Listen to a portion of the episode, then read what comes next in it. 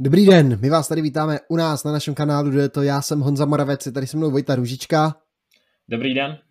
A asi se pohodlně posaďte, protože my se pustíme na souhrn sezóny 2021. Bude to možná takové trošku nekonceptuální, takové trošku náhodné, takže v tom třeba uděláme zmatek, třeba to, třeba to nakonec si nějak sedne, ale prostě pohodlně se usaďte a průlet celou tou sezonou roku 2021 začíná. Jak to bude vypadat? Udělali jsme si několik takových tematických celků, kterým se vždycky budeme věnovat. Budeme se věnovat závodům na jaře, co si jeli, pak samozřejmě v každé z Grand Tour budeme se věnovat uh, olympijským hrám, budeme se věnovat mistrovství světa, mistrovství Evropy a poté, co všechny ty závody probereme, bude takový souhrn a zároveň největší momenty, co se na těch závodech staly, nějaké poznatky, co nám ty závody přinesly. A potom po těchto závodech najde poslední část našeho videa, kdy jsme si každý vybrali pět fotografií, které nějak nejlépe charakterizují tu letošní sezónu, které nás zaujaly, které se nám líbily. Takže to byl takový souhrn té celé sezóny nakonec úplně. Ale já bych asi nějak nezdržoval a šel bych pomalu na tom obsahu toho videa. Takže Honzo, můžeš to odstartovat. Tak já to odstartuju, protože ta sezóna zase začala nedobře, covid zrušil závody v Austrálii, takže první nějaký takový závod, který se mohli sledovat, byla klasika lednová klas Grand Prix La Marseille, kterou vyhrál Orléans Paré Pentre, ale vlastně od konce ledna jsme museli téměř měsíc čekat na první World Tour závod a tím se stal etapa QAE Tour na sedm etap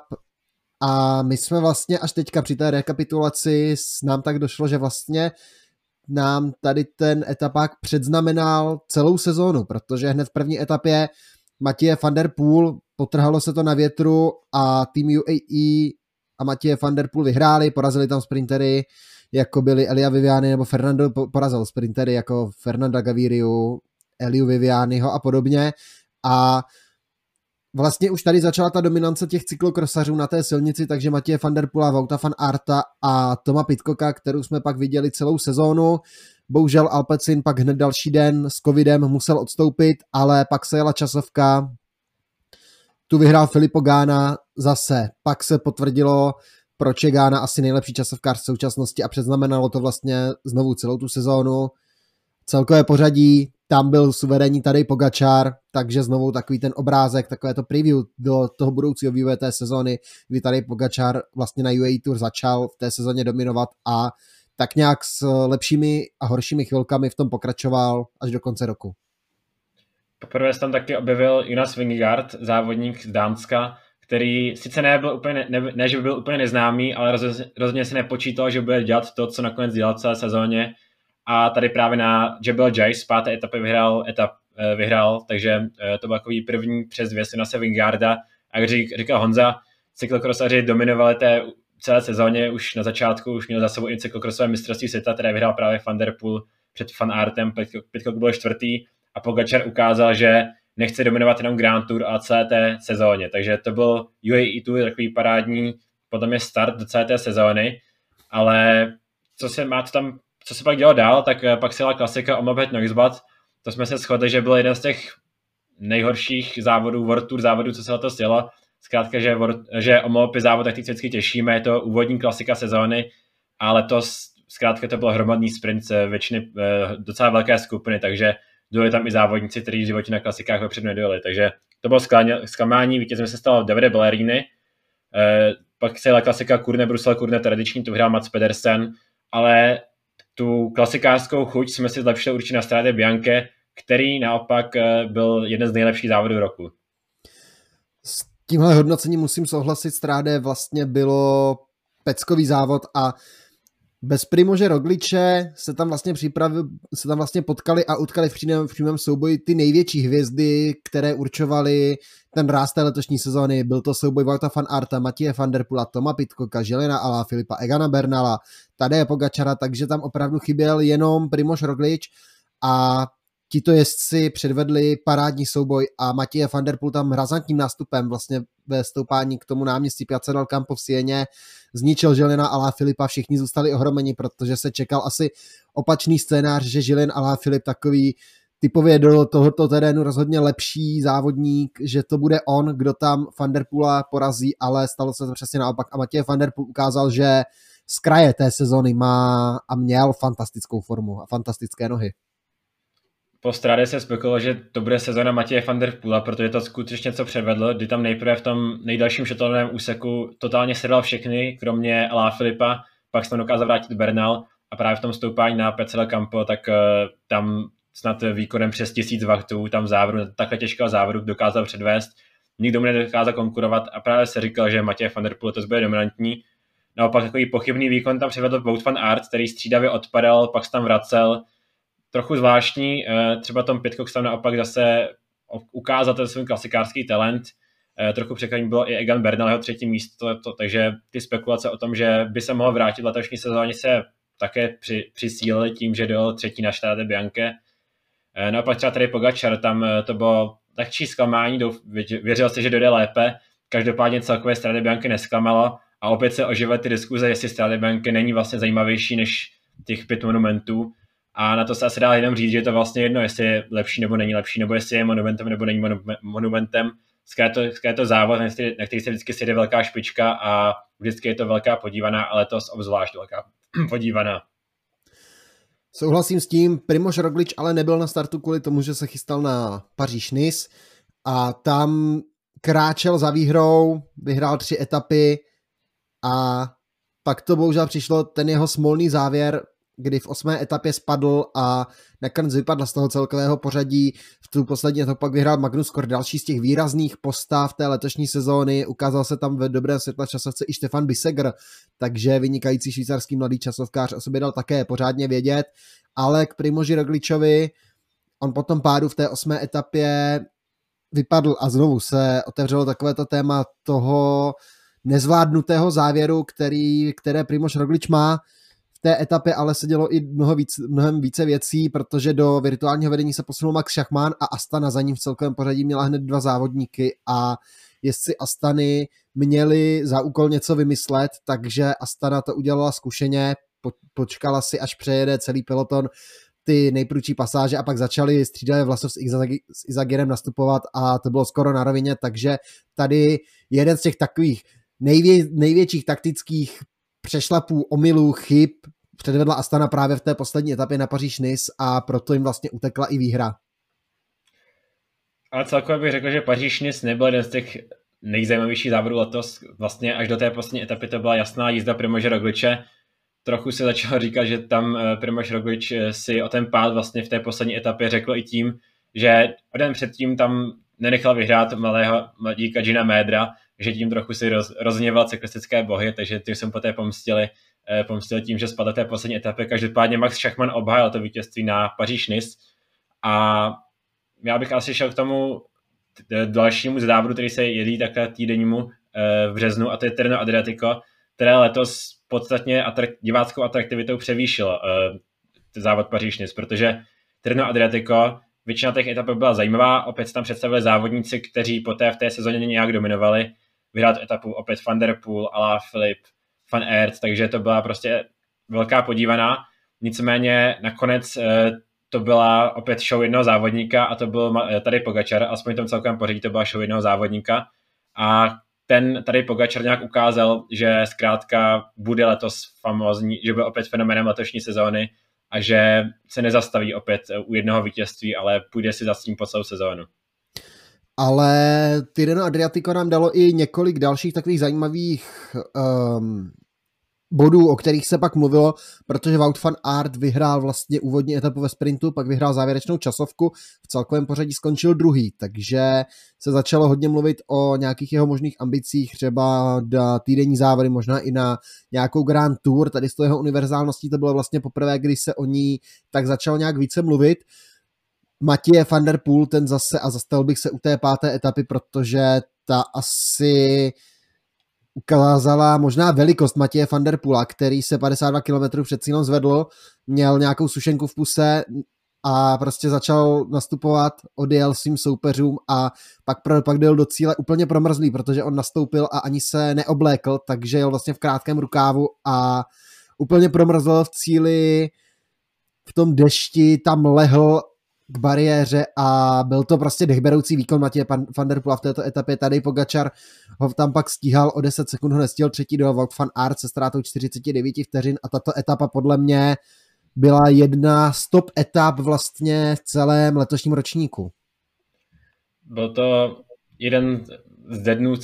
letošní sezóny, na který úplně se nedá zapomenout. Jeden z těch nejlepších dnů společně ze Strády. Jsme také měli dva hodně zajímavé dny, také z kraje sezóny. A byl to ten zajímavý ten souboj tady Pogačera a Matěje van der Poel, Van der Poel, který tam závodu hrozně tuhnul a tady Pogačer, tady Pogačer, který opravdu jel rychle a hodně rychle stavoval a nakonec se mu to těsně nepovedlo. Každopádně eh, ten celkově se mi jako letošní závod, ten letošní ročník se mi líbil a tu sérii těch eh, jarních, mm, jarních italských závodů po Stráde a Tyrenu pak završil jak, jako již tradičně ve zvykem první monument sezóny a to je Milan Sanremo. Milan Sanremo tradiční nejdelší závod roku, letos na 299 km, docela tradiční trasa i eh, kdy se v závodu tedy rozhodoval na, na Čipréze a na Podžu. A nakonec eh, letošním vítězem se to trochu netradičně stal Jasper Stuven, který tam nastoupil v závěru eh, vlastně až po Podžu, kdy tam ujel na, když se přicházel ze sezdu z Podžu do té závěrečné roviny do Sanrema, tak tam nastoupil a ostatní ho nechali ujet, což byl klíčový bod celého závodu, pro Jasper Stuven si dojel pro výhru ale pro nás to bylo takové zklamání, že se moc neutečilo. Mluvilo se, že to bude nástupy fan art a fan art Van Der Poel a Flip na podžu, to se vlastně nestalo a nakonec to byl útok Jaspera Stuyvena ve sjezdu, který rozhodl a bylo to po divácké atraktivitě trochu méně zábavné závodění. To hodnocení je naprosto přesné vlastně ve chvíli, kdy se tam za Ala Filipem veze na podžu Caleb Juven, tak asi to není úplně uh, takový ten ideální scénář pro monument, takže, ale je to prostě monument ten typově takhle udělaný, nebyl, jsou tu ročníky zábavnější, méně zábavné, takže ten letos vyhrál Jasper Stuyven asi zaslouženě, ale pojďme dál, protože pak se jela, nej, teda ve Španělsku se jela etapa kolem Katalánska, kde dominoval Ineos, Adam Yates vyhrál před Richiem Portem a Geraintem Tomasem, tam Ineos si rozebral celé podium, ale my pojďme do Belgie, protože tam se rozjela ta sezóna dlážděných klasik. Jako první to odstartovala sporterská klasika Brugge de Pane, kterou si podmanil Sam Bennett. Ten měl skvělý vstup do sezóny, ale už brzy měla nadejít ta chvíle, kdy Sam Bennett vypadne a rozhádá se s celým týmem Decanic Quickstep, ale k tomu později. Pak se jela ale první ta opravdu pořádně dlážděná klasika E3 Saxo Bank a ta vlastně dala předzvěst té dominanci nebo znovu potvrdila, jak je Dekeny Quickstep dominantní klasikářský tým. Na E3 to byla skutečně týmová, výborná týmová práce, kdy tam nejprve Kasper Asgren dlouhé kilometry jel sám, zdal se, že by si mohl jít pro výhru, za ním číhal Florence nešel a Zdeněk Štybar. Eh, Kasper Asgren byl nakonec závěru dojet a čekal se teda, že to spadne na Zdeňka Štybar nebo Florena Senešela a s tím počítali i ostatní soupeři a nakonec se Kasper Asgren zvedl sám znovu a dal si pro výhru byli jsme trochu tenkrát zklamaní, že to právě nepadlo na Zdeňka Štebra, který ten den podle nás měl hodně dobré nohy a mohl klidně vyhrát. Nicméně Kasper Asgren potvrdil, že letos měl výbornou formu, obzvlášť také na jaru, což poté ještě ukázal na, na závodě Callum Thunder, k tomu se také ještě dostaneme. Každopádně na E3 předvedl neskutečný výkon a asi po zástuze tenkrát dokázal zvítězit. Zdeněk Štybar vlastně zajel perfektně, Florian se nešel si pak dosportoval pro druhé místo, to všechno ve skupince s Matějem van der Poolem a Vautem van Artem, byl tam s ním ještě Antony Turžis, Marco Haller, Jennifer Mersch, Markus Helgard, Dylan van Barle a dvojice týmu Aže Desert Greg van Avermet Oli Nesen, která od nás letos na jaře schytávala pořádnou kritiku za za, za, za své vlastně takové ty taktické přešlapy, kdy tam hráli vlastně divadílko možná sami na sebe, jeli možná i trochu proti sobě. To je takový další t- taktický přešlap v této sezóně, který asi si zasloužil vypíchnout a že Desert od nás chytávalo poměrně dost. A ještě jeden moment, nejen teda tady ze závodu E3, ale vlastně z celého jara už jsme to nečekli u Stráde a to je van Art, který strašně zajímavě se choval, kdy vlastně nastoupil, většinou Matěj van der Poel si ho pokryl a pak v dalším momentu Wout van Aert odpadl. To na, udělal, jak eh, už jsme zmiňovali na Stráde, udělal to i tady na E3, takže trochu zvláštní a říkali jsme si, že Wout van Aert letos nemá takovou fazónu, jako měl ten předchozí, předchozí sezónu. Nicméně Wout van Aert nám dal jasnou odpověď už o pár dní později, kdy si jel závod Kent Wevelgem, který byl skutečně úplně chaotický od startu až do cíle, protože daleko před těmi prvními stoupáními se začal peloton dělat na větru a vepředu zůstalo spoustu závodní, nebo spoustu favoritů vepředu nebylo. Bylo tam vlastně celý Decanic Quickstep eh, zůstal, zůstal vzadu s jedinou výjimkou a to byl Sam Bennett, který se dokázal do, propracovat do čelní skupinky. Fan Art tu byl, Nicolo tu byl, Trentin, Colbrell, Matthews a další závodníci. A mezi nimi se nakonec rozhodlo o výhře a byl to Wout van Aert, který si dosprintoval pro výhru právě před eh, Necelem a Trentinem. Takže Wout van Aert dokázal výrazně uh, nám dát odpověď na to, jestli má formu nebo nemá formu před závodem kolem Flander, který měl přijít další týden. Jumbo mělo štěstí, že v této skupince vlastně byli dva, protože skvělou práci odvedl i Nathan van Hooydonk pro Wout van Arta, i když ne, Wout van Aert tam zodpovědně střídal, odváděl tam velké kvantum práce. Trošku smůla Sam Bennett, asi to na něj bylo moc, takže nějakých 20 km před cílem přepadli, že přepadly takové žaludeční komplikace, on musel přímo na kole obsah svého žaludku vyhodit ven ta, a vypadl vlastně po chvíli z té skupiny, už na to neměl síly, ale pak se čekalo, kdo z těch sprinterů vlastně Vauta van Arta porazí, protože nejcelo Trentin, Colbrelli, Matthews, to byla ohromná síla a jsou to všichni strašně silní závodníci, strašně rychlí, jenže Wout van Art ukázal, že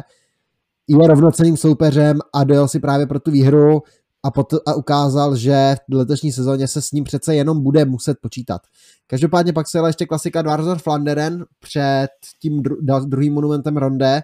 Tu vyhrál Dylan van Barle poměrně velkým, solidním výkonem, pasoval se tak i do role favorita na Ronde, ale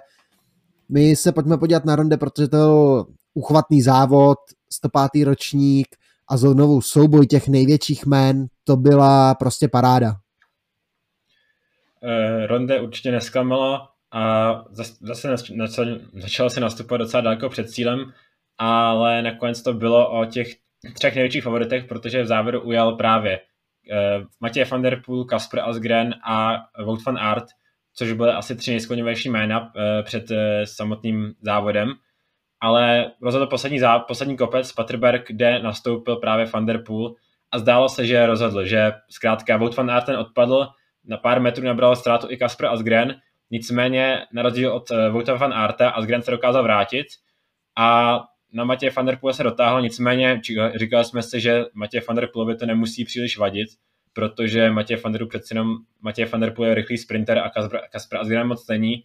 tak možná nás i van der Poola uh, Asgren dost překvapil, když právě dokázal ten sprint vyhrát, takže uh, Kasper Asgren si dojel pro životní prvenství a uh, bylo to i překvapení právě kvůli tomu, že Matěj van der ten sprint prohrál.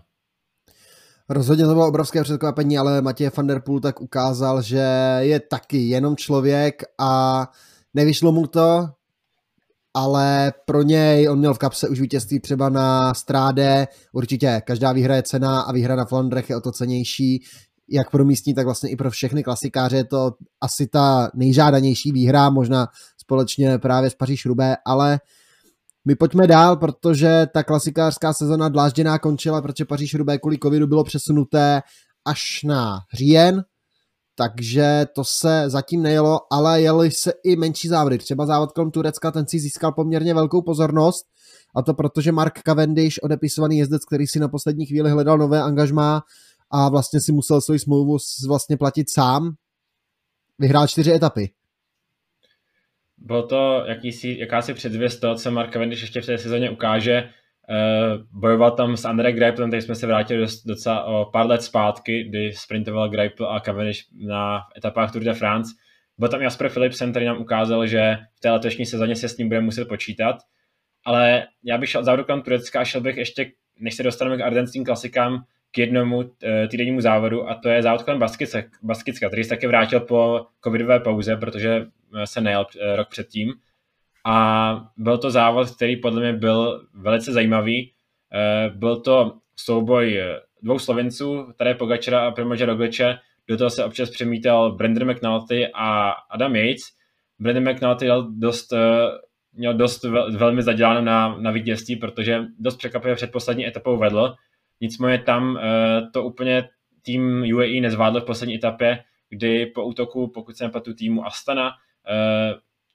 nebo Movistar, teď se nejsem jistý, zkrátka se tam rozdělil peloton a McNulty i Pogačar zůstali vzadu, Roglič to využil a společně s Davidem Gordy dojel do cíle, Gordy vyhrál etapu, Roglič si pojistil to, cel, nebo získal to celkové prvenství. Takže závod kolem Baskicka byl hodně zajímavý závod a dá nám i předzvěst toho, že opět Slovinci asi budou ti, kteří se, s kterými se bude na Grand Tour muset nejvíc počítat. Pak ale přišly na řadu ty kopcované klasiky, kterým vlastně takovou předzvěst, takové preview pro ně dělá Brabantský šíp a tam to byl další skvělý souboj klasikářů, kdy dojížděla vlastně trojce, velmi silná trojce, Mateo Trentin, Wout van Aert a Tom Pitcock.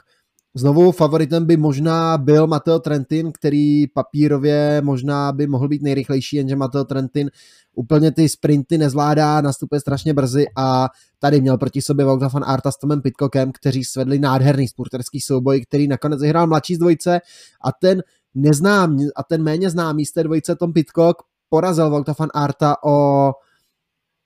ku, o jenom o strašně drobné, o malý náskok, ale Tom Pitcock si připsal asi zatím největší výhru ve své kariéře. Navíc porazil jednoho ze svých velkých rivalů, Vouta van Arta. Každopádně uh, chtěl si připsat ještě větší vítězství a nebyl mu vůbec daleko. O pár dní později se totiž jela první strojice Ardenský klasik Amstel Gold Race a letos Amstel Gold Race byl skutečně hodně zajímavou klasikou, protože uh, možná na netradičním, ne, netradičním uh, trochu okruhu, kdy ten okruh, uh, na kterém se jezdil Amstel, nebyl až tak náročný, nicméně, nebo byl náročný a nebyl tak náročný, jak, jak býval zvykem, tak uh, na tomto okruhu se nastupovalo daleko před cílem, byly zde různé nástupy a nakonec to byl opět Wout van Art proti tomu Pitcockovi. Tentokrát tam s nebyl v závěru Mateo Trentin, ale byl tam Max Schachmann. A tentokrát to Wout van Art dokázal Pitcockovi vrátit za brabantský šíp, nicméně uh, byly spekulace o tom, jak to vůbec dopadlo, protože ten odstup byl tak těsný, že skutečně dlouhé minuty po dojezdu nikdo nevěděl, jak to skončilo. A nakonec až cílová, přesnější cílová fotografie ukázala, že o několik eh, milimetrů to byl právě Fan Art. Úplně parádní závěr této klasiky Amstlu, kdy Wout van Aert a Bitcock si po čtyřech dnech vlastně prohodili role a ten šťastnější byl Wout van Aert a dal tak znovu razantní odpověď s kritikům na to, že letos ta jeho sezóna je špatná, jenže Wout van Aert postupně sbíral síly a rostl a rostl a rostl. Na závodě Amstel Gold Race se dokonce také objevil Tom Dumoulin v roli diváka, ale ta jeho přítomnost ho zase vrátila do pozornosti médií a Tom Dumoulin pak oznámil návrat a zase je zpátky v profesionálním pelotonu, ale do té letošní sezóny ještě výrazně promluvil, ale ne zatím na těchto klasikách, protože po Amstlu sel valonský šíp, tradiční scénář, finish na Morde Huj, takže se čeká vlastně až na ty poslední, na ty poslední metry. A poměrně zajímavé pořadí hodně se čekalo, že Primož Roglič vyhraje, ale to by si nesměl na zadním kole vést mistra světa a jednoho z přeborníků na Murdehuj, Žilina Alá Filipa, který ho v závěru který ho v závěru porazil, překonal a dojel si vlastně pro svoji třetí kariérní výhru na, na Valonském šípu. Možná trochu i překvapuje, protože Alá Filip eh, do té dosavadní sezóně neukazoval úplně dobré nohy, ale právě na Valonském šípu dokázal zvítězit. Nicméně pak už byla jenom Lutych Baston Lutych, který byl rovněž velice zajímavou klasikou a poprvé jsme tu výrazněji začali diskutovat i o nových, pravidel, nových pravidlech UCI, které vstoupily teda v účinnost a uh, byly to pravidla, které zakazovaly tu jízdu na horní, horní rámové trubce a byly to pravidla, které zakazovaly vyhazování odpadků mimo stanovené zóny. A právě po vyloučení Richarda Carapace z tohoto závodu, který chvilku jel na rámové trubce, tak se o tom začalo opět spekulovat a bylo to zkrátka jedna, jedna z velkých kaus, eh, o kterých se letos mluvilo, nicméně k samotnému závodu, tak eh, nakonec to byl vlastně asi očekávaný scénář. Na závěrečných kopcích se oddělala silná skupinka, kde trochu překvapuje nebyl Primož Roglič, ale za mě výborně jel Michael Woods, který několikrát nastoupil, ale on, Michael Woods, ačkoliv je rychlý v závěru, tak není tak rychlý jako, jako Alá Filip, jako Pogačar a právě Pogačar si dojel pro vítězství před uh, Alá Filipem. Na třetím místě skončil David Gody. Alejandro Valverde čtvrtý, který v závěru podle mě trochu se připravil a možná zbojovat o výhru. On by pravděpodobně s Tadem Pogačarem asi prohrál, nicméně byl by mu podstatně blíž, kdyby nezačal sportovat tak brzo a vlastně nerozjel ten sprint všem ostatním. Valverde se zvedl extrémně brzo na tu zkušenost, kterou on má, to byla velká chyba a vlastně rozjel tak ten sport pro Pogačara s Ala Filipem, kteří pak v závěru brali ty Vavříny, teda tady Pogačar a znovu tak ukázal, že v letošní sezóně bude chtít královat a bude chtít být tím jasným hlavním lídrem všech tabulek a že si jde za tím žlutým snem a za, to, za obhajobou žlutého trikotu. Každopádně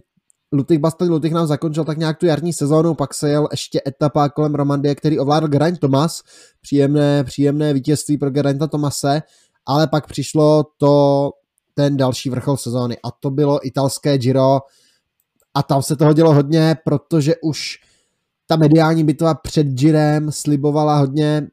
Remco Evenpool v roli nového Eddieho Merkse, v roli spasitele světové cyklistiky přijel na start a čekali se od něj velké věci, někteří teda asi čekali velké věci, někteří možná ne tolik, ale byli všichni zvědaví na jeho souboj s Eganem Bernelem, který hlásil návrat po nepovedené sezóně 2020. Na startu Alexander Vlasov, na startu Mikel Landa, Peter Sagan, další velká jména jako Hugh Carty, Mark Soler, Simon Yates, Jay Hindley, loni druhý, Vincenzo Nibali, takže Giro slibovalo obrovskou podívanou a já si myslím, že ji i nabídlo určitě Giro bylo zkrátka nesklamal celkově. Tu úvodní časovku, aby šel postupně, které ovládl Filippo Gana v, eh, v Turíně, oblekl se po roce opět do růžového trikotu, nebo po necelém roce, protože Giro se předtím mělo v listopadu předchozí rok. Takže eh, takhle to Giro odstartovalo a postupně jsme čekali, jak se bude vyvíjet a myslím si, že už o těch úvodních etap to bylo zajímavé. Eh, druhou etapu vyhrál třeba Tim Merlier, který ukázal, že cyklocrossar další, o kterém se příliš nemluvilo, tak eh, i on dokáže vítězit a že Alpeci není jen o Matěje van der Poolovi. Eh, třetí etapa výborný výkon taká van der Horna, který tam v závěru vydržel v úniku a získal docela cené vítězství pro eh, Intermarše Vanty. Zkrátka už v tom úvodním týdnu se každý den něco dělo, ale byly to i smutné momenty, kdy například závodníci celkové pořadí museli vystoupit si. Eh, asi takový typický příklad byl Mikel Landa, který tam sice vypadal v tom úvodním týdnu výborně, poté ale skončil na zemi a bohužel se slomenou klíční kostí musel odstoupit a jako jeden z hlavních favoritů na, na vítězství na Giro teda odstoupil a do té formy, kterou měl na Giro, už se v té sezóně vrátit nedokázal. Přesně tak, vypadl z toho třeba i Pavel Sivako, vypadl z toho Domenico Pocovivo, hodně špatně dopadl, nebo vypadl z toho Caleb Juven, vypadl i Matěj Mohorič a další závodníci, Manny Buchman v postupu závodu Jay Hindley, který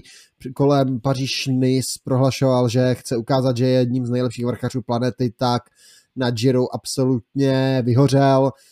Mark Soler po pádu bohužel také nedokončil a ten měl rozetý taky velmi pěkný závod. A další závodníci, Giulio Ciccone podal také smolný pád, vyjel parádně, nedokončil a těch odpadlých na Giro, těch favoritů odpadlých bylo bohužel dost, ale jak říkal Vojta, v prvním týdnu Alpecin ukázal, že to není tým do počtu, i po Merlierovi odstoupení byl vidět třeba Dries de Bond, který jezdil parádně. Caleb Lujuvon dvě vítězné etapy, skvěle se uvedl Gino Medr do velké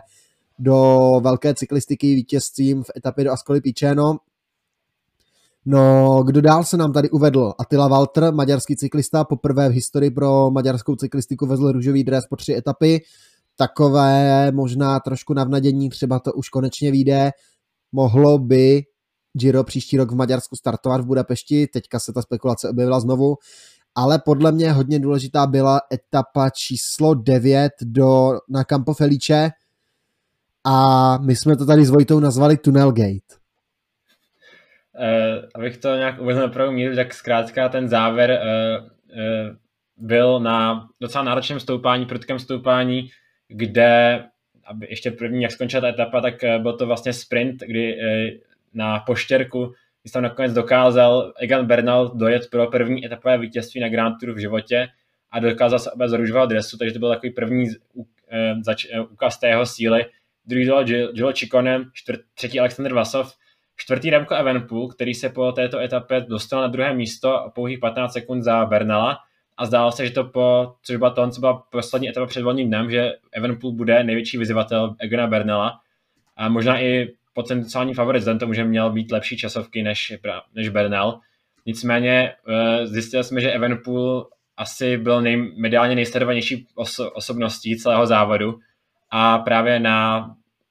tak jak on tady mluvil o, to, o takzvaném Tunnel Gate, tak to byla taková zajímavá věc, co se stala právě v této deváté etapě, kdy tam Remco Evenpool zmiňoval, že vlastně uh, si tam v závěru této etapy v tunelu, vlastně v jiném okamžiku, kdy nebyly vidět, uh, neměly záběry televizní kamery, tak uh, tam skoro se dotkl jednoho ze závodníků týmu Inos, a kvůli tomu vlastně ztratil pozice a kvůli tomu ztratil čas té etapě. Uh, neříkal to takovým způsobem, že Inos za to může a zkrátka, že on je, ten, on je má tady výborné nohy a že zkrátka mu furt někdo hází klacky pod nohy. Tak to vypadalo. Takhle to Remco Evenpool prezentoval, ono to asi úplně nebyla pravda. Bohužel pro Dekeny Remco Evenpool sebou postupně v tom druhém týdnu začal stahovat tým, protože hned v etapě 11. do Montalčína přes do Montalčína přes vlastně ty sektory, po kterých se jezdí i Stráde Bianche, utrpěla Remka Evenpool obrovskou ránu a Mnohým to mohlo připomenout ten obrázek Bradleyho Vigince a Chrise Fruma, kdy Chris Froome se na Vigince v roce 2012 otáčel, čekal na něj. Tak tady Joe Almeida, který, kterému nevyšla jedna jediná etapa v tom prvním týdnu, měl tam horší den, ale pak jezdil parádně, tak tady ho museli stahovat k, nebo tady musel zůstat s Remkem Evenpoolem. Portugalští fanoušci pak na sociálních sítích byli teda dost hlasití, dost hlasitě se, dost hlasitě se ozývali, byl pak dokonce, myslím, i hashtag Free Almeida, jako osoboďte Almeidu, aby nemusel pracovat pro Remka Evenpoola a že Almeida pak vlastně svůj závod zachránil, zatímco Remko Evenpool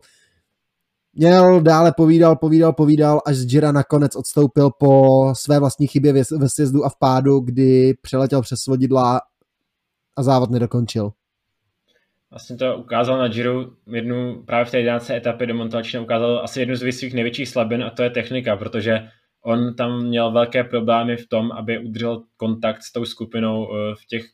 prašních sjezdech technických, takže to byla docela velká asi slabina Domka Evenpoola. Každopádně ta 11. etapa do Montalčina byla jedna asi z nej, pro mě možná i nejlepší etapa celého ročníku, skutečně zajímavá. Nakonec si vyhrál Mauro Schmidt, eh, Egan Bernal tam navýšil ten svůj náskok, což byl pro mě hodně velká demonstrace síly. Eh, pak ve 12. etapě jsem viděl Andrej Verdra, mého se na den stal vrchař, tedy vyhrál vrchařskou etapu jako sprinter. Eh, pak jsme viděli další, ve 13. etapě konečně prolomil to prokletí Giacomo Nico, tenkrát jsme spekulovali, kolik druhých míst na Giro získal, pokud se dobře pamatuju, to bylo 10 a spekulovali jsme, jestli to bylo 10 nebo 11. Každopádně ve 13. etapě tu smůlu prolomil a získal etapové prvenství. Pak přišla etapa 14 na Montezon Colán a velký den pro Alberta Contadora, protože jeho tým Eolo Kometa díky Lorenzo Fortunatovi vyhrál etapu na Giro při svém debitu. Alberto Contador to hodně emotivně oslavoval, ale i celý tým Eolo a to byl parádní den pro celý tento tým. Skvěle se předvedl v té etapě i Honza Hirt, byl tam vidět, dlouho se tam držel. A Egan Bernal tady znovu udělal další krok k tomu, aby ukázal, že je tím lídrem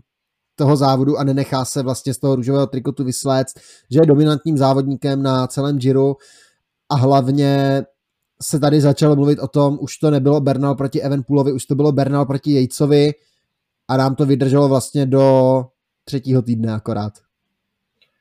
Protože ten druhý týden, nebo poslední etapou před druhým volním dnem, pak byla etapa 16. do Cortiny de Ampezzo, měla to být etapa královská, kde skutečně ty alpské velikány měli závodníci všichni zdolat. Nicméně trochu nám to do toho zasáhlo počasí a z těch alpských velikánů na trase zůstalo jenom Paso Jau, 10 km stoupání, nicméně dosti náročné na to, aby ten peloton rozdělil samo o sobě i bez těch dalších kopců a právě na tomhle stoupání se zvedl Egan Bernal, jako prvního překonal a dojel si pro druhé etapové prvenství. Eh, za ním dojel 27 sekund Roman Bardet, a Damiano Caruso, který Damiano Caruso postupně vlastně mimo hledáčky všech kamer ukazoval, že i přes ostoupení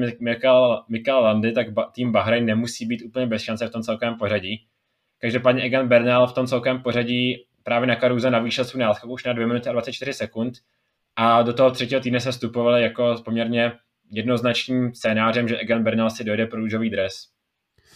ale hned 17. etapa tomu vystavila takový otazník, protože etapa na Segady Ala, vítězství Dena Martina, Joao Almeida ho tam skvěle stahoval, třetí dojel Simon Yates, pak čtvrtý dojel Diego Ulisi, poměrně dost záhadný výsledek, ale Diego Ulisi zajel velmi parádně. pátý byl Damiano Caruso a pak až Egan Bernal, černý nebo takovým asi nejslabší den Egana Bernala na celém Giro, kdy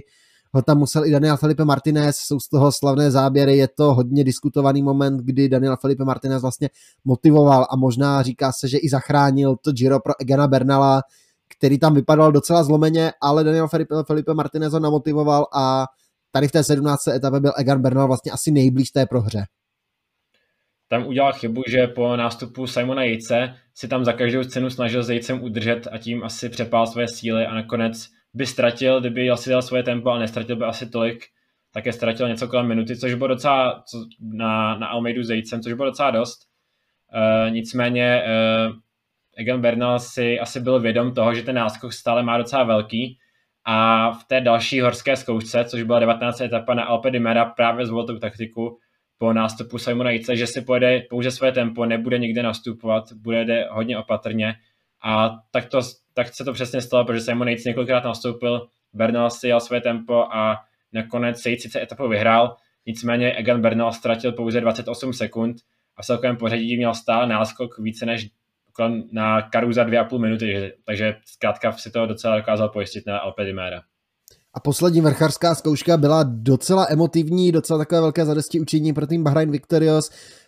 A skvělé Giro tady vlastně vítězstvím v etapě potrhl Damiano Caruso, vítězství v 20. etapě druhé místo, vlastně před závodem pro druhého, možná třetího muže až v pořadí na to lídrovství parádní výkon. E, to každopádně a Damiano Caruso se dojel pro životní prvenství, všichni mu tenkrát drželi palce, aby už konečně to etapové prvenství získal. Igan Bernal nakonec pak dojel na druhém místě, takže trochu dokázal se překonat přes ty své krize a dokázal porazit i Simona Jejce, který v té etapě nic neskusil, vlastně trochu překvapivě a nakonec eh, se musel spokojit s třetím místem celkem pořadí, kvůli tomu, že právě se nic v té poslední etapě neskusil a byl to Damiano Caruso a Roman Bardet, který tam útočili.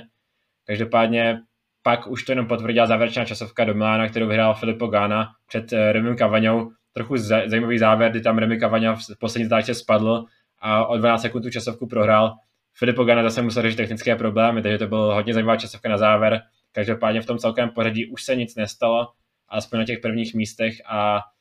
Bernal vyhrál Tragiro před Karuzem a Simonem Matesem. Slovenští fanoušci by nám asi ani neodpustili, kdyby jsme nezmínili, že jednu vítěznou etapu si připsal na Giro i Peter Sagan a vládl tu bodovací soutěž. Byla to etapa desátá z Aquily do Folíňa.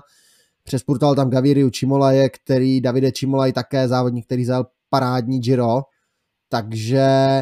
toto nesmíme, nesmíme opomenout, ale pojďme teda dál, protože Giro nám ukázalo, že Egan Bernal bude velmi nebez, nebo je zpátky, že to bude závodník, se kterým se do dalších let pořád musí počítat. Objevilo nám to možná trošku některé nové závodníky, asi že Damiano Caruso stále může zajet na, na to celkové pořadí. Trošku některá zklamání, třeba Hugh Carty, naopak Tobias Foss na devátém místě, Attila Walter 14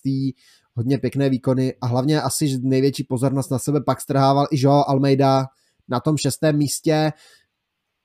Nasčítali se tam ty ztráty, protože Almeida by jinak mohl bojovat i o, i o pódium. Vlastně tam se z té,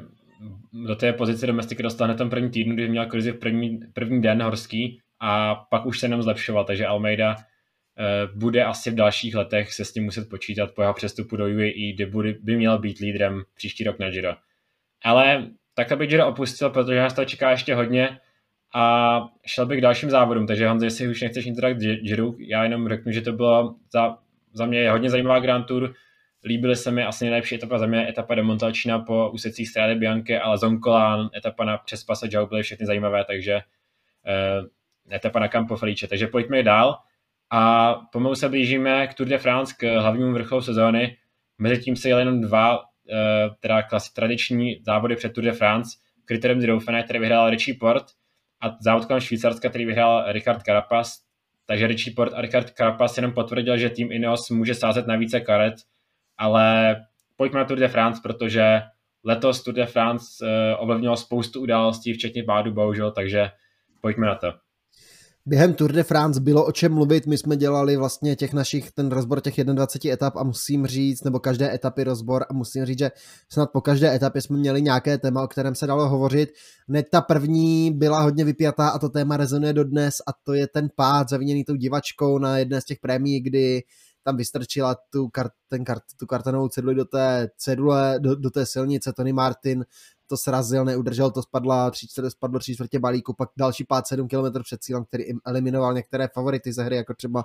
Michaela Vuce. A pak zase na druhou stranu Dekeny Quickstep, domácí miláček, Julien Alaphilippe a jeho nástup drtivý 2,3 km před cílem a vítězné solo a žlutý trikot pro Juliana Alaphilippa. Byl to vlastně závodník, kterému jsem já ani tolik asi nevěřil před Tour de France, protože neukazoval, že má takovou super formu, ale právě hned té první etapy dokázal, že Alaphilippe přijel připravený, ačkoliv už na to poté nedokázal po té první etapě navázat, nicméně ten žlutý trikot opět uh, se o něm, do něj Alaphilippe uh, oblékl už třetí rok po sobě, takže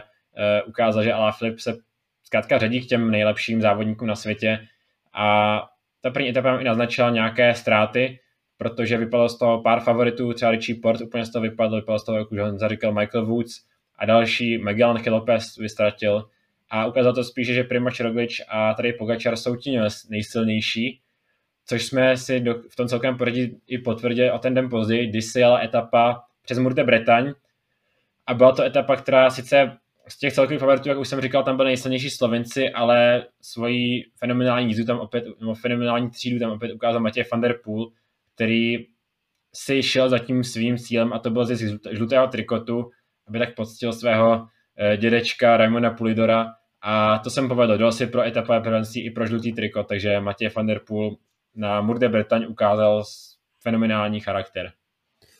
Nová sezóna vlastně pro tým Alpecin Phoenix, který po vítězství Timo Merliera na Giro teď Matěj van der Poel zaznamenal vítězství na Tour de France při svém debitu jak van der Poela, tak týmu Alpecin. Skvělá, skvělá, vlastně skvělý debit k tomu žlutý trikot a on pokračoval vlastně i ve třetí etapě, kde další etapa, hodně ovlivněná pády, tvrdé pády, Caleb Juven zlomená kliční kost, Peter Saganta spadl s ním, těch pádů tam bylo mnohem víc, na zemi tam skončil Primoš Roglič, jestli se nepletu, bylo to v této etapě, myslím si, že ano, tady Pogačar tam ztratil čas, ta etapa byla strašně zmatená, strašně hektická, ty skupiny se tam nadělily a nakonec Alpecin double Tim Merlier před Jasperem Philipsenem skvěle rozjel Matěje van der Poel a Alpecin skvěle zahájil celou Tour de France dvěma vítěznými etapami. Vlastně v závěru tam spadl Kiele Juven, který poté odstoupil a trochu tím i zkomplikoval situaci Petrovi Saganovi, který tam si převodil zranění, které poté úplně ne, ne, neumožňovalo nějak eh, konkurovat těm nejlepším po zbytek závodu. Každopádně ve čtvrté etapě pak už přišel další hromadný sprint a byl to asi jeden z největších příběhů letošní Tour de France, protože Mark Cavendish si dojel tedy pro, po pěti letech eh, pro další etapové prvenství a navázal na, nebo tak začal tu svoji šňůru letošní Tour de France, poté co už měl ukončit kariéru, tak se vrátil a vrátil se ve velkém stylu. My jsme vlastně celou Tour de France tady to dokumentovali a říkali jsme, že je to pohádka, prostě to, co se tady děje. A v té čtvrté etapě do Fužer Mark Cavendish začal to svoje neskuteč, tu svoji neskutečnou jízdu a uvidíme, jak to bude dál, ale hodně důležitá byla etapa číslo 5, z, to byla časovka na necelých 30 kilometrů. Tady Pogačar dominoval, ale hodně zajímavý byl žlutý muž Matěj van der Poel, tam byla nějaká kontroverze, kauza, že Alpecin dokonce neměl nachystané odpovídající vybavení a Matěje van der Poolovi ho museli dovážet ze Španělska, když si ho Alpecin vlastně odkoupil od jezdce Ineosu Camerona Wurfa, který ho měl dostupné, takže tady to bylo hodně zajímavé, ale Matěj van der Poel dojel vlastně pátý v té časovce, zajeli stejně dobře jako Wout van Art, zajel asi životní časovku podle mě Matěj van der Poel a udržel ještě ten žlutý trikot. Výkon Matěje van der byl určitě překvapením, nicméně byl to i první razantní zásah uh, a úder tady Pogačara, protože ten tam tu časovku vyhrál a naprosto decimal tu svoji konkurenci, uh, posunul se na druhé místo za Van der a ostatní ztráceli už přes minutu v tento, v tento moment v páté etapě, takže zdálo se, že Tour se začíná rozhodovat už v tom prvním týdnu, ale to se poté potvrdilo, že ten první tren byl naprosto klíčový. Šestá etapa, další vítězství Marka Cavendishe, opravdu skvělý výkon. v 250 km dlouhé sedmé etapy, nejdelší etapy ročníku, myslím, že i nejna, myslím, že nejdelší etapa za poslední 20 let, se pokud se nepletu, tak tu dokázal vyhrát s úniku Matěj Mohorič. Mezi celkovými favority tam zkoušel útočit Richard Carapaz, ale tam se nastala další kontroverze, kdy Richard Carapaz vlastně byl sjížděn týmem Movistar. Přesně tak, vlastně Richard Carapaz, Richarda Carapaze tam sjížděl tým Movistar, takže znovu taková asi odplata za ten neúplně příjemný rozchod, ale v z těch celkových favoritů důležitá zpráva, on z toho vypadl Primož Roglič. Ztratil čtyři minuty na tu skupinu favoritů, takže se vytratil a druhá důležitá věc byla, že do úniku ten den, který se tvořil strašně dlouho, se dostali i Matěj van der Poel a Wout van Aert. Sice to pak nebylo o nich, ten závěr, Van der Poel byl čtvrtý se ztrátou minutu čtyř, minuta 40, ale byli tam, ukázali, dali, o sobě, dali o sobě dobře vědět, ale vítězství si připsal Matěj Mohorič, další výrazný slovinec letošního roku. Každopádně pak se přijelo do hor první horská etapa z Oná Le Grand Bornán, vítězství Dylana Teunce z týmu Bahrain Victorious, hodně velké vítězství, ale zásadní krok k dominanci v této sezóně tady udělal v té, na této Tour de France tady udělal tady Pogačar, který nejbližším pronásledovatelům nadělil přes tři minuty. Pro mě asi nejdůležitější okamžik celé Tour de France, nebo aspoň nejdůležitější moment v té cestě tady Pogačara za celkovým vítězstvím, protože v ten moment Tour de France víceméně rozhodl a v těch dalších týdnech už mohl se jenom bránit a nemusel vůbec nic vymýšlet, stačilo jenom, aby nějak limitoval tu svoji ztrátu a zkrátka Tour de France uh, by vyhrál, což se poté i samozřejmě stalo, takže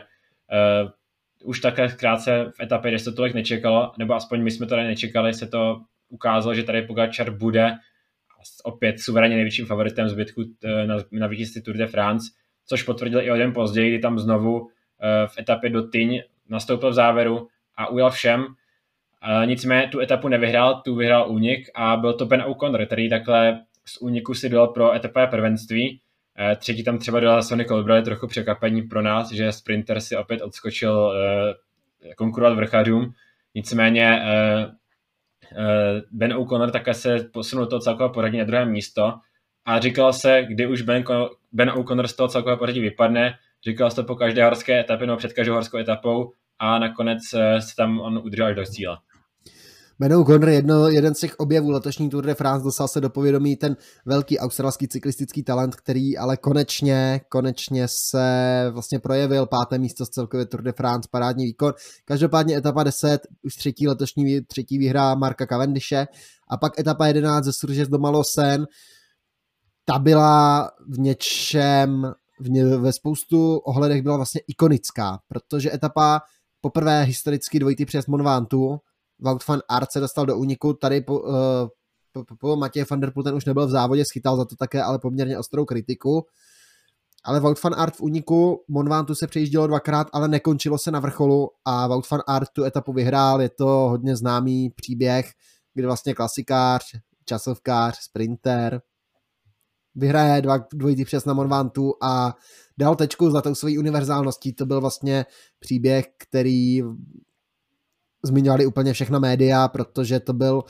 opravdu neskutečný výkon, to, co tam ten den předvedl Wout van Art, ale pro nás důležité bude asi to, že Tour de France tady dostala jednu velkou facku a to byl ten cíl za finišem, vlastně cíl za sjezdem z Monvantu, kdy Jonas Vingegaard na vrcholu Monvantu měl náskok půl minuty a mohl stahovat tady Pogačara, ale protože je slabší sjezdař, tak byl v tom sjezdu zase dojet a ta ztráta mezi Pogačarem, Uranem, Karapazem a Vingegardem, kteří vypadali v tuhle fázi jako nej, čtveřice nejsilnějších závodníků, se nezměnila vlastně nijak, i když ten potenciál tam k tomu byl.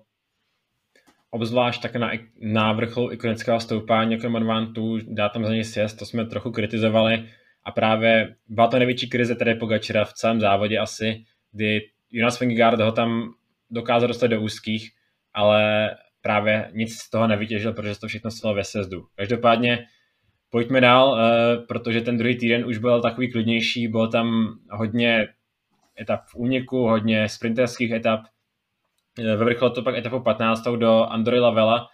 eh, nebo do Andory přes stoupání Invalida, kde se sice nastupovalo, nicméně nakonec se tam toho příliš nestalo v celkovém pořadí a vítězil, vítězil Sepp Kus jak už jsem říkal, to celké poradí se příliš nezměnilo, takže ten třetí týden začínal docela jednoznačně rozdanými kartami, že tady Pogačer vedl o 5 minut před Rigobertem Uranem, o 5 minut a 18 sekund, třetí byl Jonas Vingegaard 5 minut 32 a další sekundu pak ztrácel na čtvrtém místě Richard Carapaz a bylo to zkrátka souboj jenom o druhé místo. Ale i tak se v tom druhém týdnu přepisovaly historické tabulky, protože padl možná rekord rekordu a to je počet vítězných etap na Tour de France, protože Eddie Merckx už s těma 34 výhrama není jediný. A byl to vlastně rekord, který asi neměl být nikdy překonán, který nebylo, se nečekalo, že někdo někdy překoná nebo alespoň vyrovná. A Mark Cavendish možná ten nejméně pravděpodobný muž před začátkem závodu to nakonec dokázal a před Tour z 30, teďka po Tour z 34 výhrami a dorovnal Eddieho Merkse tady, na, tady, v tom, tady v tom rekordu a prostě fantastická práce. Navíc Koenig ukázkovou prací, kdy Michal Morkov dokonce dosportoval na druhém místě. Jeho rozjížděč potrhl tu 34. výhrou, tu dominanci vlastně Marka Cavendishe v těch spurtech a čekalo se jenom, jestli se Cavendishovi podaří přidat ta etapa číslo, ta etapa vlastně 35. na letošní Tour de France nebo nikoliv. Každopádně ten třetí týden začal tou etapou do Saint kterou vyhrál Patrik Konrád, ale nás zajímaly hlavně etapy 17 a 18 na Col du Portet a Luz Ardiden, dvě etapy v Pyrenejích, které končily na vrcholu stoupání a přinesly nám skvělé, skvělé, skvělé závodění. Vlastně bylo to opět dominance tedy Pogačera a bylo to vždy o třech závodnicích. Bylo to o Pogačerovi, Vingardovi a Karapazovi. Teď těch třech nejlepších závodnicích celkem poradí. Vypadl nám z toho bohužel Rigoberto Uran, který se úplně nevyspal do těho závěrečného týdne, ale každopádně tady Pogačar zde potvrdil svoji extra týdu, protože v té 17. etapě na Col du Portet zvítězil právě před Vingardem a Karapazem a to dokázal zopakovat i o den později na Luz Ardiden, kdy si dal pro další etapové prvenství opět druhý Wingard, třetí Richard Carapaz, takže tam jenom potvrdil tu svoji dominanci a získal opět stejně jako uh, loni tři etapové prvenství. Pak to byl takový za mě trošku neduch Tour de France, 200 km transitní etapa po rovině Matěj Mohorič, druhá etapová vítězství, druhé etapové vítězství na letošní Tour de France. Ukázal skvělé nohy, dělal si pro tu výhru, ale důležitá byla asi ta 20. etapa. Ta sice neměla zamíchat s celkovým pořadím už, což se také nestalo, ale ten člověk, který hrál na Monvantu, si nyní podmanil 30 km časovku a Wout van Aert si připsal druhou etapovou výhru v tomto ročníku. Jenže nekončil, protože pak přišel ten sport na Champs-Élysées. Čekalo se, jestli by na Champs-Élysées Mark Cavendish, jeho oblíbené místo, vyhrál tam čtyřikrát v řadě, jestli právě tam nepřekoná ten rekord Eddieho Merkse, těch 35 výher skončil třetí, druhý byl Jasper Philipsen a Wout van Aert skvěle mu tam připravil pozici Mike Toynisen a Wout van Aert ukázal, že jestli byl na začátku sezóny odepisovaný, tak teď byl za cyklistického boha. Vlastně byl přirovnáván k Eddie Merckxovi, což hodně rychle kročil tyhle ty spekulace. Každopádně celá Tour de France teda získali tady Pogačera před Wingardem, Karapazem, na tom ty poslední etapy nic nezměnili. Bodovací trikot Mark Cavendish, další asi velmi velké překvapení, že právě Cavendish získal bodovací trikot, ale ten letošní Tour de France nahrávala více těm tradičním sprinterům.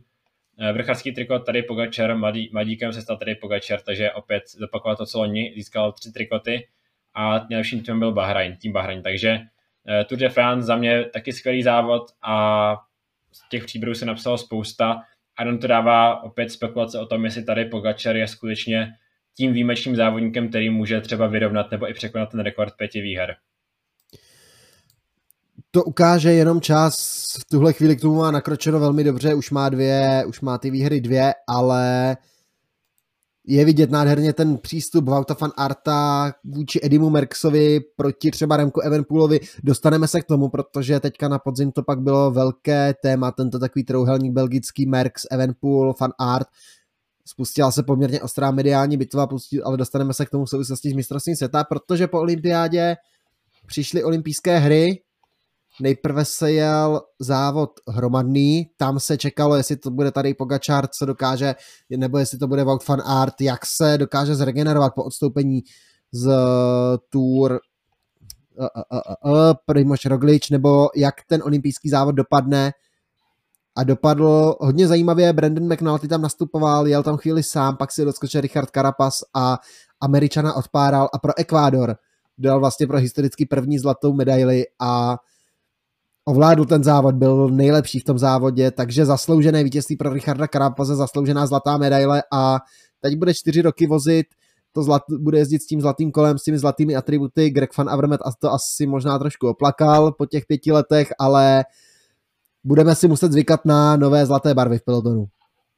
Vlastně Richard Carapaz si trochu spravil náladu po Tour de France, kdy mu uniklo to etapové prvenství, ale uh, zkrátka byl to za mě zajímavý závod, prostříbel byl Wout van Aert, třetí tady Pogačar. Vlastně jsou tu eh, ty přední příčky obsadil závodníci, kteří jeli i Tour de France, takže ta příprava, že Tour de France je moc těžká před olympijskými hrami se úplně nepotvrdila a právě závodníci na Tour de France tam byli, tak ti poté i vévodili eh, tomu celkovému pořadí tomu hromadného závodu. Každopádně pak se jela teda časovka, eh, což byl což byla show, můžeme říct, protože zkrátka ty Primož Roglič se vyspal, když to přeženu eh, z toho pádu na Tour de France a dojel si pro olympijské zlato. O více než minutu porazil Toma Dimlena, což byl další celý příběh Tour de France, protože eh, olympijských her, protože Tom Dimlen po té, co letošní sezóně se zdálo, že možná ukončí kariéru, tak se vrátil a dojel si pro olympijské stříbro, to je další velký příběh. A pro bronz pak těsně Rowan Dennis, který o, vlastně ten bronz byl velice těsný, kdy eh, čtvrtý Stefan King ztratil necelou sekundu a pátý Filippo Gana dvě sekundy, takže taky to bylo hodně našlapané na tom třetím místě. A vlastně tady to byl opačný příběh pro ti závodníci, kteří vlastně nejeli Tour de France, zvládli tu časovku mnohem lépe jako ti závodníci, kteří Tour de France jeli. Mluvím hlavně asi o Voutu van Artovi, který měl být favoritem možná největším a nakonec až šesté místo se ztrátou minuty 41. Už to bylo moc na Vouta van Arta, ale i tak ta sezóna pro Vouta van Arta byla zachráněná, medaile stříbrná z olympijských her, tři etapy na Tour de France, takže nikdo nemůže pochybovat o té kvalitě Vouta van Arta v té letošní sezóně. Zajímavost ale, že první tři z časovky, Roglic, Dumoulin a Denis budou od příštího roku týmoví kolegové v týmu Jumbo Visma, takže Jumbo se tam skládá skvělý časovkářský vlak, společně k tomu třeba ještě Wout van Aert nebo Eduardo Affini, takže Jumbo bude velká časovkářská síla do dalších let, ale co se jelo dál, jela se klasika San Sebastian, kterou ovládl Nelson Paulos, trošku upozaděná za olympijskými hrami, jel se závod kolem Polska, tam zase dominoval Joao Almeida, ale pak na olympijských hrách se jel i závod horských kol. A tam to byl souboj, no, byl to očekávaný boj eh, závodníků, který se primárně nespecializují na, horský kola, na horská kola, a to byl tedy eh, Matěj van der Poel a Tom Pitcock. Matěj van der z toho vypadl velice rychle, protože tam na v jednom, v jednom úseku přepadl po, po po řídítkách, takže eh, vypadl z toho závodu a spekuloval se o tom, že to je pro něj možná i konec sezóny, což se naštěstí nepotvrdilo. Každopádně Tom Pitcock tam předl famózní jízdu a dojel si pro zlato, takže ten jeho hlavní cíl v sezóně byl naplněn, získal zlato na horských kolech olympijské a mohl se dále už specializovat na silnici. Každopádně ta sezóna pokračovala a pokračovala třetí Grand Tour sezóny a to byla španělská Vuelta. A tam se čekalo, tam to byla spíše otázka, jestli někdo dokáže porazit Primože Rogliče, dvojnásobného vítěze, který hned v úvodní časovce si vzal ten červený trikot. Druhá etapa vítězství Aspra Philipsena, takže pro tým Alpecin třetí vyhraná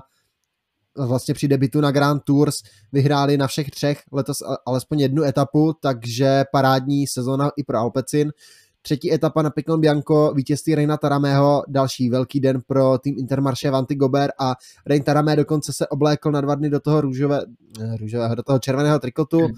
Čtvrtá etapa, další velký příběh a to je výhra Fabia Jakobsena, který potom těžkém pádu loni na závodě kolem Polska se teď vrací do toho pelotonu a vyhrál právě etapu na Vueltě a ukázal, že je zpátky. Uh, Fabio Jakobsen byl jeden z těch taky velkých navrátilců na Vueltě, protože nezůstal u té jedné etapy. Uh, pak se znovu byl to v těch sprintech souboj převážně mezi ním a Jasperem Philipsenem. Uh, v šesté etapě do strmého závěru to byl Magnus Kort, to se nám objevil jako velký objev letošní Vuelty, kdy těsně udržel náskok z úniku a dal si pro vítězství před Primožem Rogličem, který postupně získával sekundu za sekundou a stavil se do role toho největšího favorita, protože ti ostatní závodníci za ním zkrátka v tom prvním týdnu zaostávali a to se potvrzovalo v těch dalších etapách, kde prostě zdále víc a víc ztráceli a Primož Roglič eh, ten náskok získával a stál, dálo se, že třeba ty favority jako Bernal nebo Yates úplně takovou formu nemají a do role největšího vyzývatele Primože Rogliče se nakonec postavil trochu překvapivě Enric Mas z Movistaru.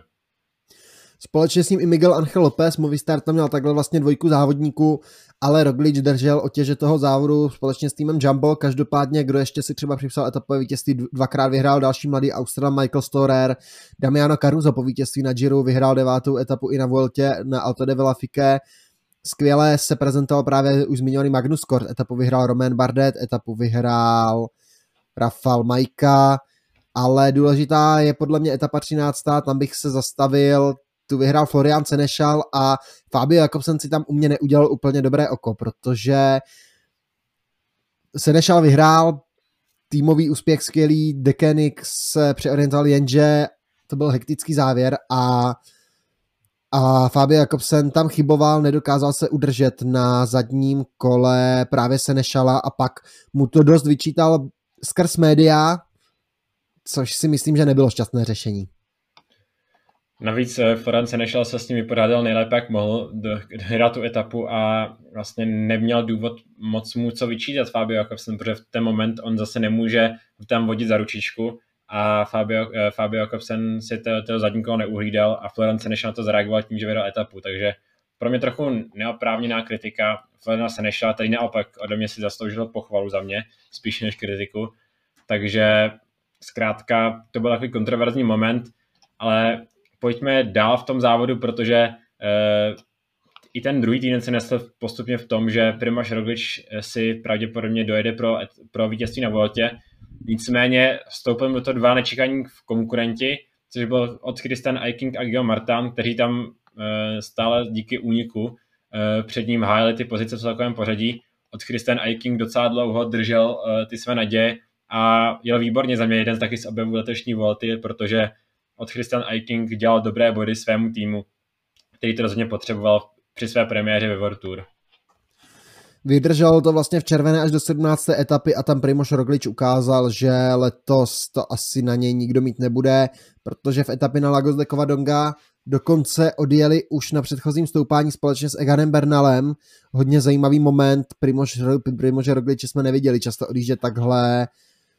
takhle daleko před cílem, ale nakonec to jezdec Jamba udělal, odjel jel s Bernalem a na stoupání k jezerům Kovadonga ho urval a dal jasně ukázal, že letos je tím jezdcem číslo jedna na Vueltě, který si jde pro to třetí vítězství v řadě. Protože po té 17. etapě měl náskok na druhého Enrika Mase 2 minuty 22 sekund a nyní se nenasvědčilo tomu, že by měl nějak v dalších etapách ten náskok přijít, protože zkrátka měl tak dobré nohy, že si domohl dovolit to, co si dovolil v, v etapě k jezeru Lagos de Covadonga. Nicméně asi nejtěžší stoupání čekal na závodníky hned o den později, na, kdy se na stoupání Alto del Gamonetiaru, opět nové stoupání, které objevily ve Španělsku. Bylo předovnáváno k slavné, slavnému Anglíru, takže Gamonetiaru rozhodně nebylo nic lehkého, závodníci stoupali vlastně v závěru v mlze, pořádně neviděli před sebe a nakonec to byl triumf uh, Miguel Angel Lopez, který se v závěru dokázal odpoutat a dal si pro vítězství.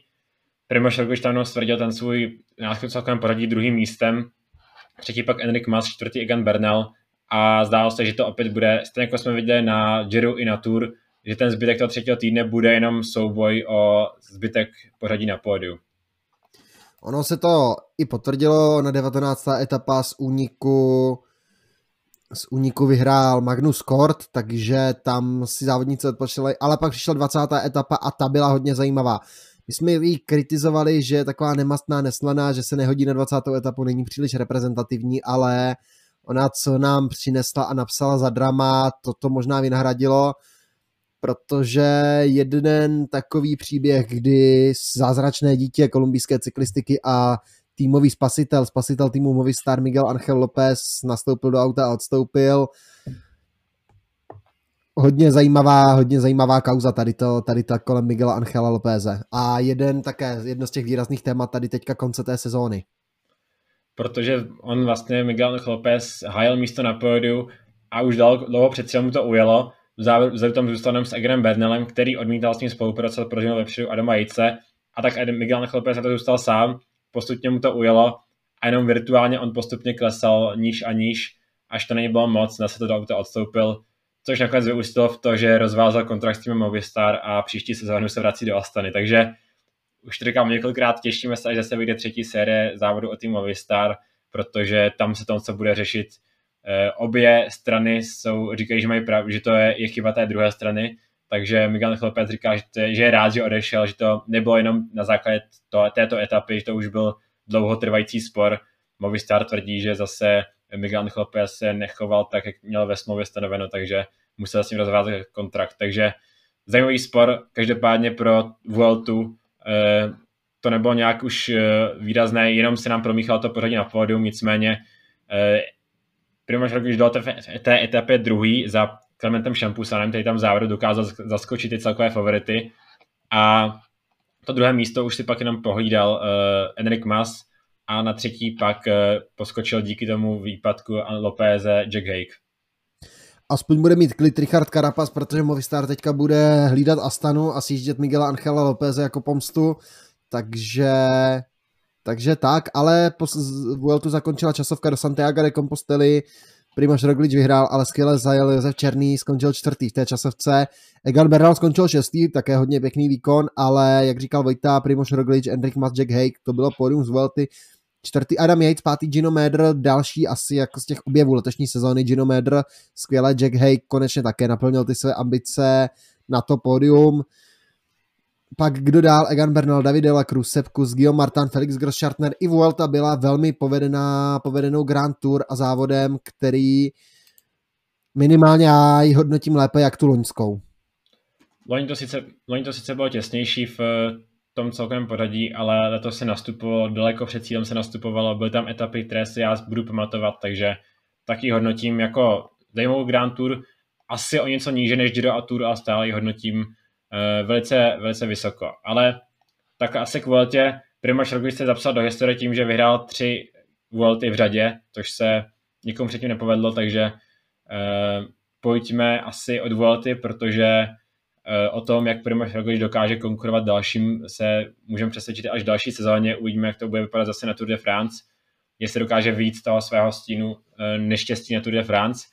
ale pojďme k tomu, co se dělal v samotném závěru letošní sezóny, už té nedávné historii opravdu, když si vzpomenu třeba, co se dělal v lednu, tak mi to připadá hrozně dávno, ale to, co už nám chybí jen posledních pár závodů, které se skutečně jeli před pár dny. A byl to hodně zajímavý závěr sezóny, protože každý ten závod stál za to. Začneme asi závody jenom ve stručnosti závodem Bretagne Classic, tam Benoit Kosneferová přesportoval Žilina a Filipa velká výhra pro tým Aže Desert. Pak se jel Benelux Tour, Sonny Colbrelli ovládl tento tradiční etapák vlastně v Belgii a v Nizozemsku, dříve, dříve třeba Ene, známý pod názvem Eneco Tour. Klasika Ashborn Frankfurt, tam zase Jasper Philipsen, pro mě možná nejlepší sprinter letošní sezóny,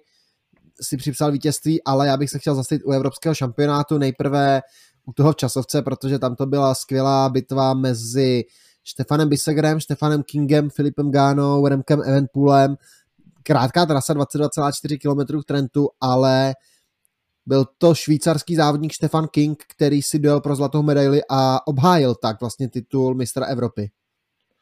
Vlastně konečně se mu podařilo získat nějaký velký titul v konkurenci těch nejlepších, protože tentokrát na, na mistrovství Evropy skutečně skoro nikdo nechyběl, takže možná s výjimkou Primože Rogliče tam byli všichni, takže Stefan King skvělý výsledek.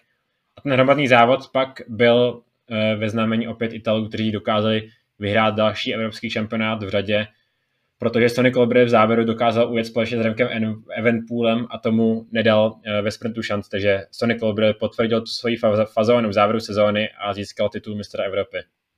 A vlastně i ten čtvrtý italský rychlík po Trentinovi, Vivianim a Nicelovi i Sonny Colbrelli je teď mistrem Evropy, takže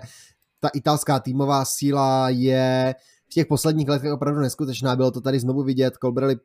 přesprintoval Remka Eventpula, což pro něj nebyl úplně těžký úkol. Pro bronz si dal Benoit Kosnefro a čtvrtý tam byl Matteo Trentin, pátý i tady Pogačar. Začalo se spekulovat o tom, že vlastně není úplně ve formě, není na tom vlastně výkonnostní, na té výkonnostní špici. Každopádně pak ale přišlo mistrovství světa, které hostila Belgie a to byla znovu také velmi zajímavá podívaná. Ne, ta časovka vlastně začala skvěle, protože to byl drama až do samotného závěru. Eh, byl to, nejprve to měl takový jeden mini souboj mezi Kasprem Asgranem a Remkem Evenpoolem o třetí místo, kde nakonec Remko Evenpool byl šťastnější a o dvě sekundy dokázal získat tu bronzovou medaili před Kasprem Asgranem, takže takový mini týmový souboj. Ale ten hlavní souboj spedli Wout van Aert a Filippo Gana, takže stejní dva závodníci, kteří loni obsadili první dvě místa, kdy Gana porazil van Aerta, tak letos opět bojovali o dlouhý trikot v časovce a bylo to těsnější než loni, protože zatímco loni Filippo Gana vyhrál docela jasně, tak letos od úvodních uh, mezičasů ztráce na Vouta fan Arta, ale asi se lépe naplánoval, uh, nebo lépe si rozvrhl síly a postupně dokázal na fan Arta stahovat a v cíli nakonec byl rychlejší o 5 sekund, takže, nebo necelých 6 sekund, takže za mě skvělá časovka, asi jeden z nejlepších šampionátů v časovce za poslední roky. Rozhodně s tou souhlasím. Ghana, Fan Art, Evenpool, pak Asgren, Stefan King. Tony Martin udělal tečku za svoji profesionální kariéru šestým místem, takže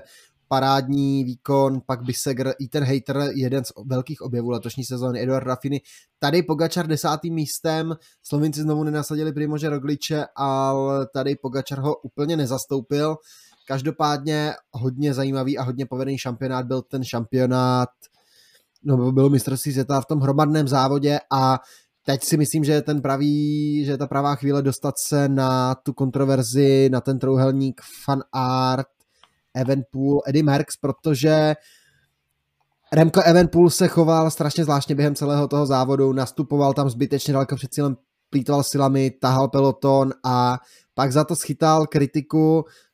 nejen od Vauta van Arta, jakožto od předem určeného lídra té belgické sestavy, ale pak i od samotného Eddieho Merkse, největšího, nejlepšího cyklisty všech dob, který se dost nevýbíravě pustil do Remka Evenpoola a skritizoval ho tady vlastně za tu jeho netaktickou jízdu, jenže nebyl by to Remko Evenpool, který, který miluje média, aby se nebránil.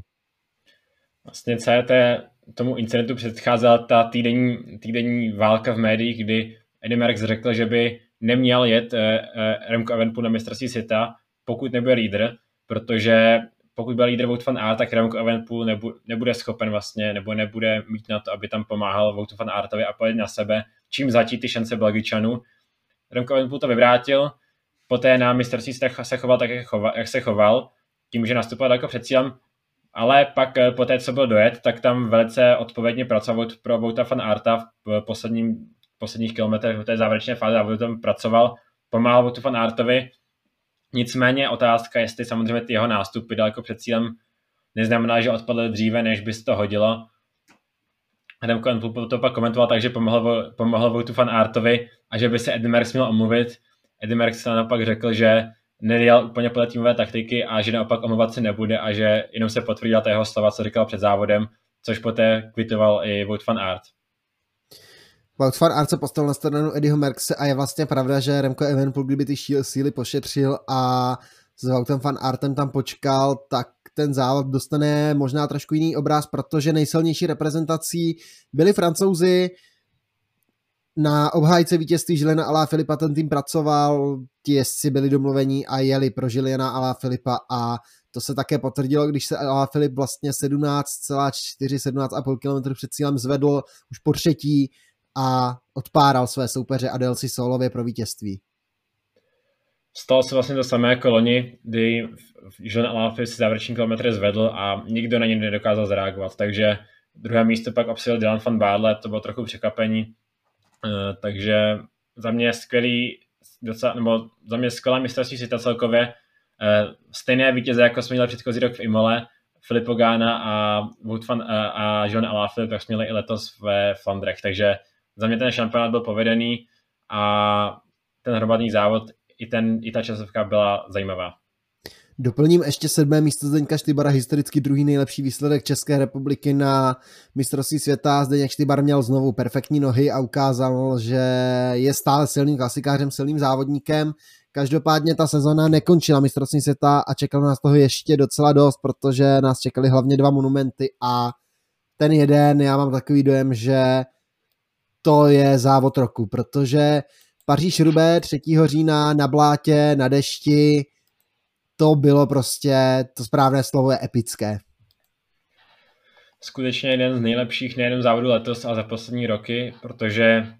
paříž roubaix se na mokru nejelo kolem 20 let, teď nevím přesně, kolik to bylo, 2002 ale bylo to na začátku. 2002, takže eh, skoro, skoro to bylo 20 let od té doby, co se naposledy eh, paříž roubaix na mokru, ale to i v té ženské verzi vlastně, která se letos poprvé vyhrála to Lizzie Deanen, tak i ta mužská verze byla epická, protože se závodilo nebyla epická jenom kvůli tomu, že závodníci vypadali jako spíše na cyklokrosu, protože byli celý od bláta, ale i kvůli tomu, že se nastupoval daleko před cílem.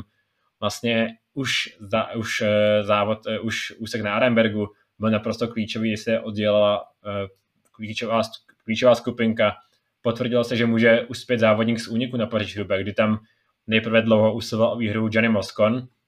který po té sérii defektů a pádu se o tu výhru, no o šanci bojovat o tu výhru asi připravil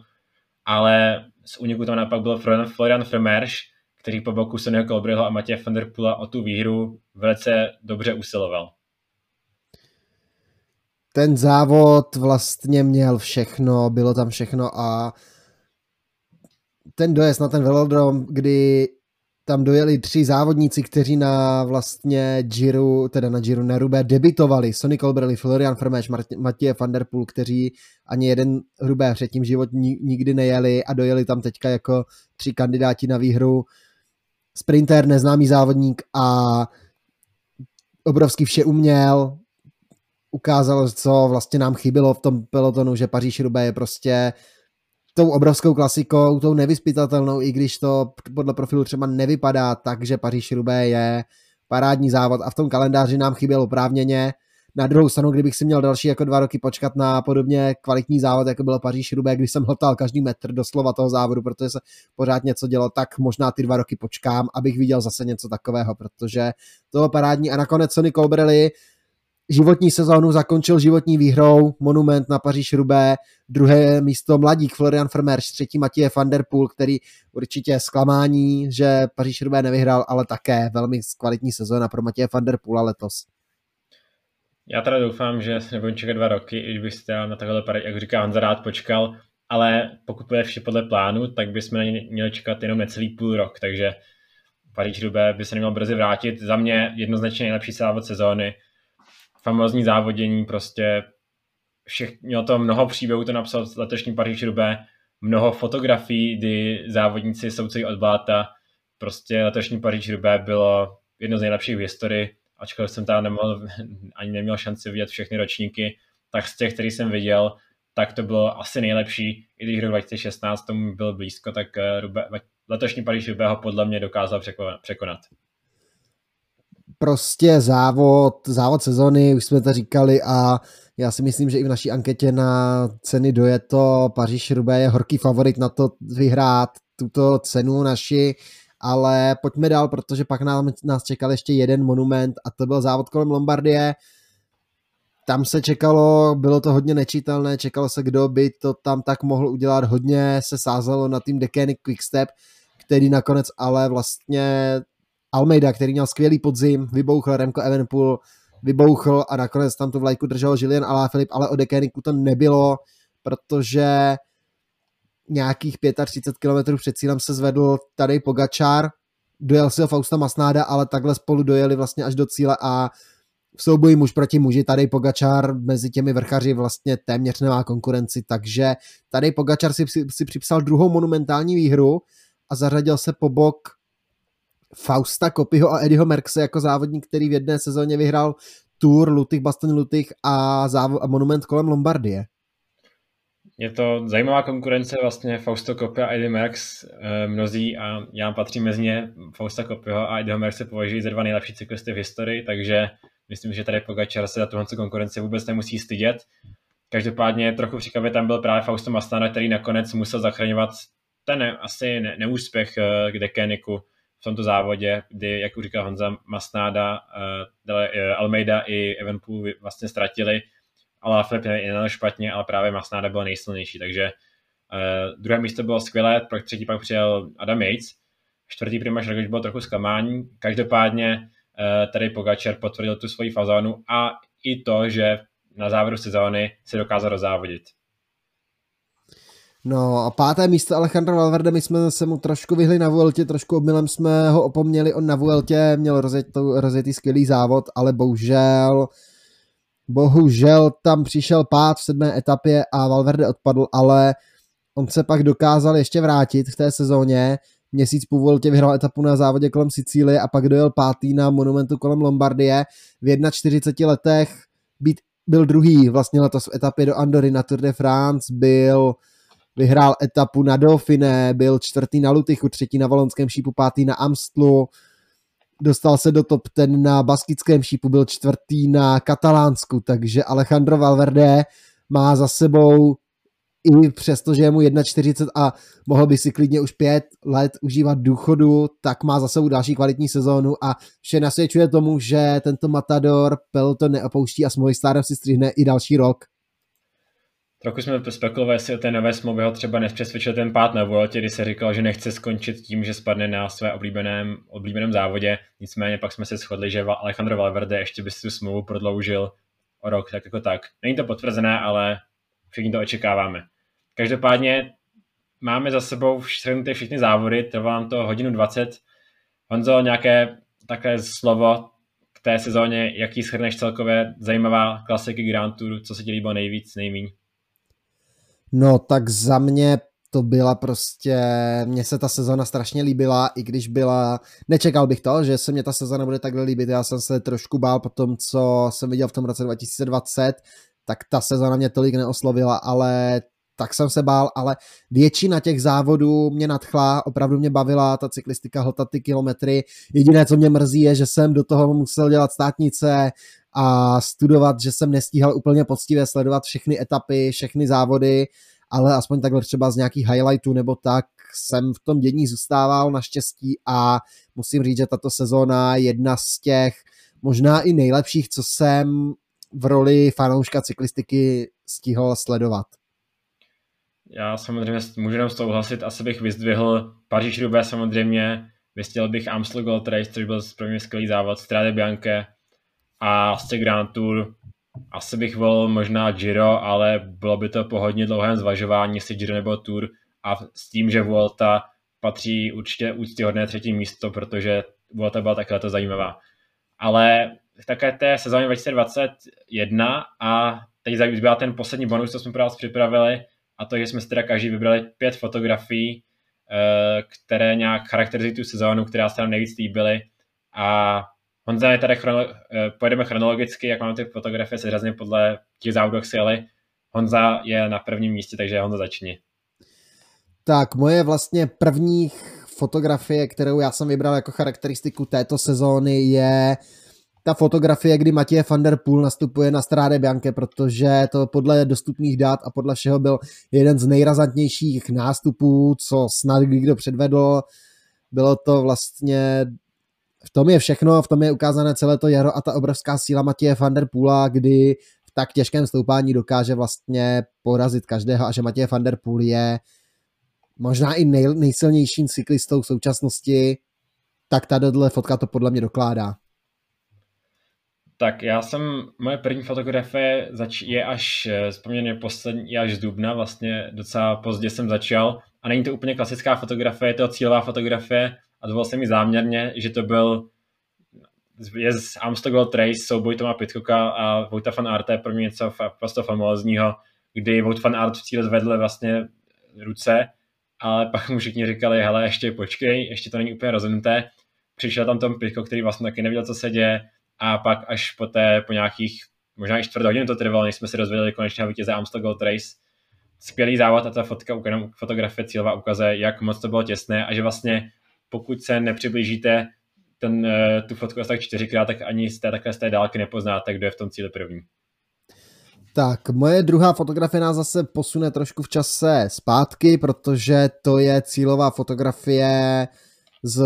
závodu kolem Flander, vítězství Kaspra Asgrena před Matěje van der Poolem, takže tam mám znovu Matěje van der Poola, ale jednak to dokazuje, že i Matěj van der Poel je jenom člověk, že je porazitelný, ale podle mě to ukazuje spíše třeba tu klasikářskou sílu týmu Dekeny Quickstep a hlavně tu strmě stoupající hvězdu Kaspra Asgrena. Tak, moje druhá fotografie, dostáváme se na Giro a je to asi moje nejoblíbenější fotografie z letošního roku, kterou se podařilo zachytit na stoupání uh, Segady Ala, na to při té krizi Egena Bernala a podařilo se zachytit perfektně ten moment, kdy Dina Felipe Martinez na Bernal otáčí a řve na něj motivuje ho, že tady přece Giro neprohraje, že to ještě musí hecnout a dojde do toho cíle, což se mu nakonec povedlo, takže tato fotografie podle to výborně vystihuje.